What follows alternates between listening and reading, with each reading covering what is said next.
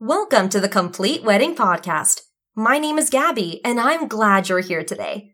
Today's episode is a hot button for so many people.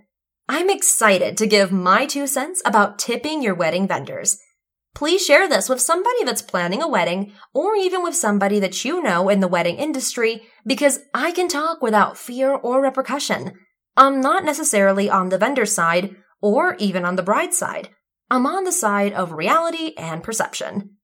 Big shout out to Audrey Nyberg, Beth Delgado, Andrea Gracie, and Charlene Catherine from the Wedding Planning Club Facebook group. Your questions in the Facebook group are the reason I wanted to speak about this topic today. When you're already digging deep into your pockets for wedding expenses, allotting room in your budget for gratuities on top of that can be hard to handle.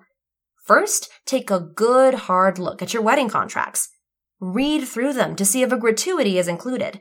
It's pretty standard for it to be covered in your venue, catering, and even transportation contracts. When the contract states that gratuity is included, there is no reason for an additional tip.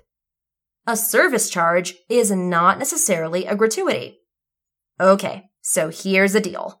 A service charge is a mandatory fee that gets added to your venue and or catering contract for things like maintenance, cleaning, or administrative costs.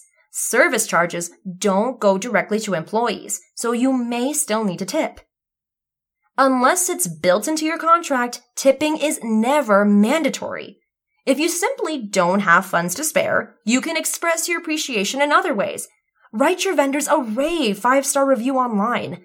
Give them a big bottle of wine, or wait until you have a few bucks saved, send them a handwritten thank you note with a $50 check. They'll feel all the warm fuzzies from your thoughtful gesture. You don't tip business owners is false. I saved this for last because it's going to be a long one. I've heard many reasons for this myth. First, because the business owner gets all the money, or that the owner builds a tip into the cost. I just want to say, stop the madness! You're sounding like Steve Buscemi, Mr. Pink in Reservoir Dogs, if you don't know what I'm talking about, check the description. I have a link to the infamous no tipping scene. Here's the truth. Everybody wants to be tipped. Everybody. There are no exceptions. I said want, not expect to. If an employee provides a service and you appreciate their effort, you show that appreciation by tipping them. You may expect the owner to go above and beyond compared to the employee. However, if the owner does go above and beyond and you're grateful, why would you not show your appreciation with a tip? Just because they're the owner? Many think that the business owner pockets the money. That's a wrong assumption. The business owner has rent, overhead, federal, state, and city taxes, insurance, workers' comp, advertising, and the list goes on and on. 33% of business owners work 60 or more hours per week, and 86% of them work weekends. As for this nonsense about a tip being included in the price, unless it's stated in the contract, it's just not the case.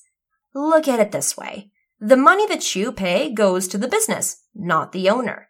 If you're lucky enough to get the owner to do the work, chances are that you're in the best hands. But the business owner is still an employee of the company. The company is paying their wage. They do not get paid the profit. I hope that clarified things. Okay, I lied. I have one more point I want to make. Tipping is optional. If you don't want to tip, you don't have to. If the vendor did a poor job, definitely reconsider tipping them. If you're over the moon happy with your vendor, the most universal way of showing it is by giving them money. We tip the pizza delivery guy, the person that carries your groceries to your car, and the blackjack dealer. And those people don't have a vested interest in the success of the biggest day of your life. Okay, I'm done. I apologize if it went a little ham today. I believe I'm saying what your vendors are thinking. If there are any wedding vendors out there that want to chime in that either agree or disagree with me, please reach out. My contact info is in the description. My name is Gabby. Thank you so much for listening to the Complete Wedding Podcast. I hope to see you soon.